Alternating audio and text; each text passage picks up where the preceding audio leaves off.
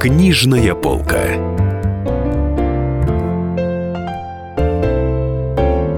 Дорогие друзья, меня зовут Дарья Завгородня, я расскажу вам о самых читаемых книгах на этой неделе.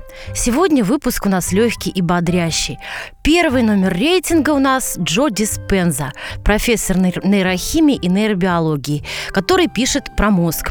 «Сила подсознания» или «Как изменить жизнь за 4 недели» называется его книга, которую народ метет с прилавков на этой неделе. Ведь автор в ней научно обосновывает одну из самых популярных истин философии New Age. Наше будущее зависит от наших сегодняшних мыслей. В пособии есть ценные практические указания, как развивать мозг, чтобы он помогал нам оставаться здоровыми и счастливыми. Приятно, что указания эти исходят не от инструктора по йоге, а от ученого с мировым именем. Следующий фаворит рейтинга понравится любителям стендап-юмора.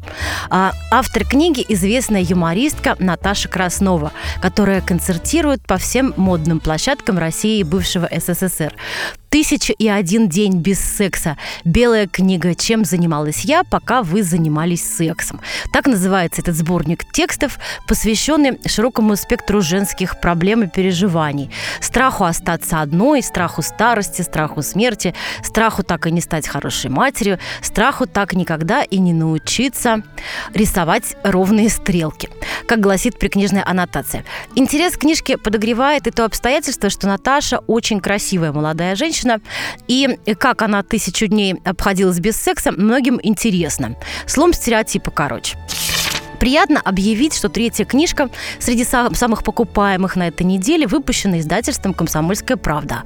Называется она «Слава блогу. Лонгриды, покорившие Инстаграм». Ее автор – молодой человек Евгений Фист, создатель самого популярного в Инстаграме мужского дневника. Честно говоря, почитала я Инстаграм этого даровитого юноши. Ну, не то чтобы гениально. Ни Слава С. и не Лидия Раевская.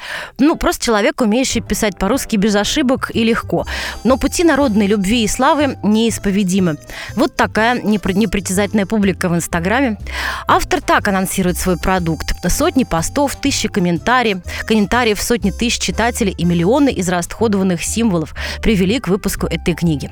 Сам автор называет книгу Библией хорошего настроения. И, скажем прямо, не поспоришь. Другое дело, что таких Библий было и будет еще пруд пруди. Но, в принципе, что плохого в том, что их будет и еще больше? Спасибо за внимание. Книжная полка.